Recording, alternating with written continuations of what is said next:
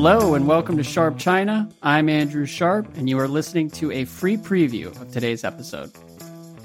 Hello and welcome back to another episode of Sharp China. I'm Andrew Sharp, and on the other line, Bill Bishop. Bill, how you doing? I'm good, Andrew. Good to see you. Good to see everybody. Uh, another uh, another week has gone by, and uh, all I can say is I now like football again since the Commanders have a new owner and they actually won a game. That's as ugly right. as it was, as ugly as it was.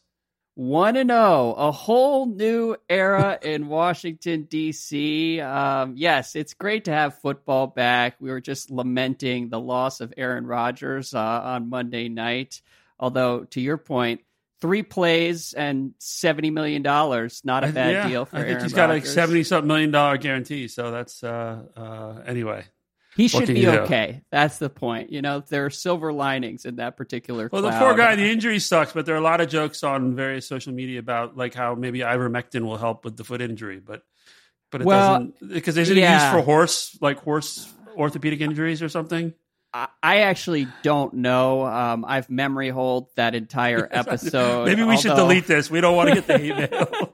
no, the, the jokes in general just confirmed why I spend less time on Twitter. It's all like the same joke over and over again. None of them are particularly clever, and um, I've had enough after you know a ten to fifteen year run. yeah, I haven't. I haven't tweeted in uh, almost three weeks.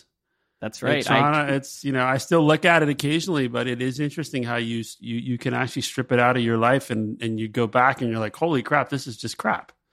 Yes, well, I'm following you on Substack Notes. Listeners out there, you can get on Substack Notes. You're one of the few people who posts useful content to social media. So your absence on Twitter has been felt by me because you post useful China news and uh, photos of Ta- Tashi, photos of which are Tashi. very important to me. So um, everybody go check out Substack Notes. No, thank And you.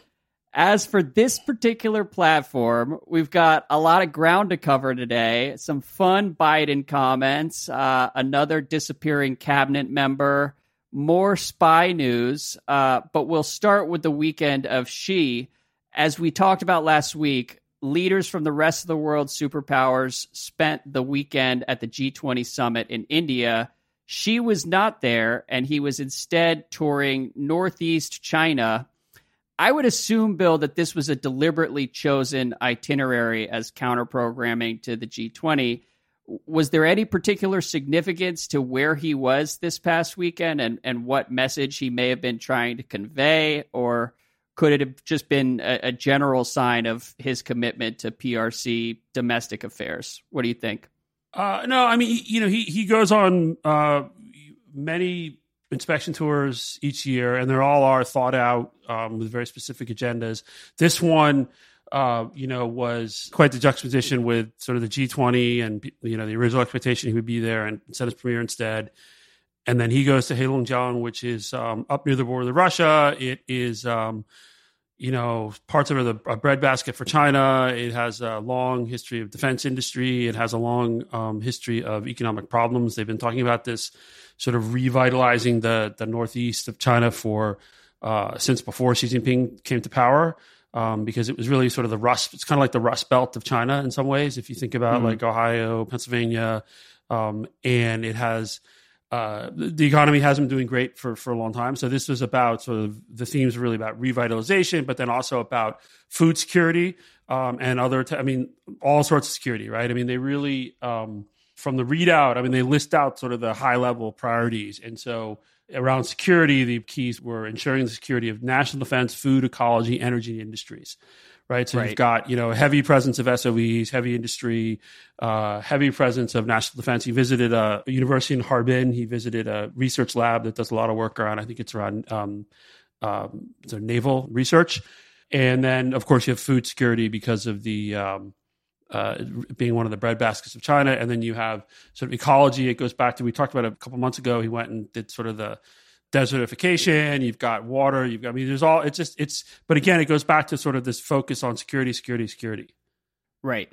Yeah, that that's the the takeaway I had reading from the readout was this is juxtaposed with him not being at the G20 and it seems like the emphasis here is on fortifying China for further isolation from supply chains around the world and potential conflict. And uh, it, it is consistent with different themes that Xi has been striking for the last year now, um, but particularly poignant this weekend as the rest of the world was meeting in New Delhi. Right. I mean, yeah, the, the, the theme of hardening is, is, of course, we've talked about, and that is absolutely, I think, only intensifying the G20, the messaging out of parts of groups or people affiliated with government or state media is also, though, that because the G20 is really a, a body that talks about international economic and financial affairs, that the logic that the premier would go, the premier is titularly in charge of the economy, makes more sense. And so mm-hmm. we're still back at where we were last episode. We don't really know why Xi didn't go. Uh, I don't think he didn't go because he was going to Heilongjiang. I think he could have easily rescheduled that. This just happened to be that he fairly regularly goes on these inspection tours, and this was a period where it just fit into his schedule. And these are these are things where the premier doesn't usually join him, and so other officials join him. The premier doesn't. So the premier goes and does the foreign stuff, deals with the probably a, a bit annoying meetings with Modi, potentially with Biden. Uh, right. and Xi can focus on the, these domestic issues, which I think is, again, I don't think he didn't go because of domestic troubles, but uh, there certainly are a lot of domestic issues he has to deal with, and so this is just he's continuing on his normal domestic schedule. There That's you what go. It looks like.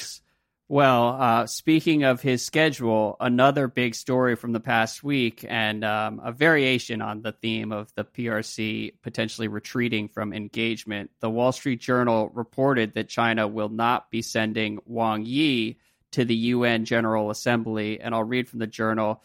As recently as late July, Chinese officials had indicated to their U.S. counterparts that Foreign Minister Wang Yi would participate in the UN General Assembly, which starts on September 19th. While in the U.S., the officials said Wang would potentially travel to Washington for detailed discussions to prepare for Xi's trip to San Francisco later this fall.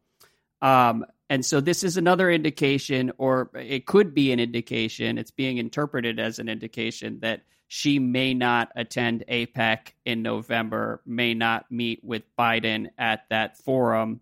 What do you make of this particular development? So I think it's too early to make that interpretation. I think you know I've certainly talked about the newsletter. I think we talked about the podcast where you know the Chinese and, you, and this is not this is not a new approach where they may be trying to play hard to get to see what if the Biden administration is really eager to have Xi come, then maybe they, they'll do more things to make the Chinese side happy. Uh, my understanding, I mean, first of all, sending the vice president, he's a former standing committee member, uh, sending the vice president Han Zheng is is within protocol. It, it is certainly part of his job, part of his role, and so for most mm. countries, it's not at all a any sort of a snub.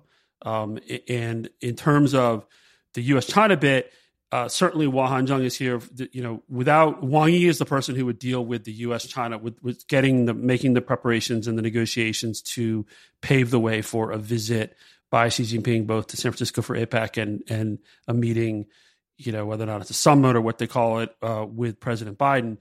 Uh, my understanding is that uh, in fact uh, Wang Yi will probably be coming to the U.S. in early October.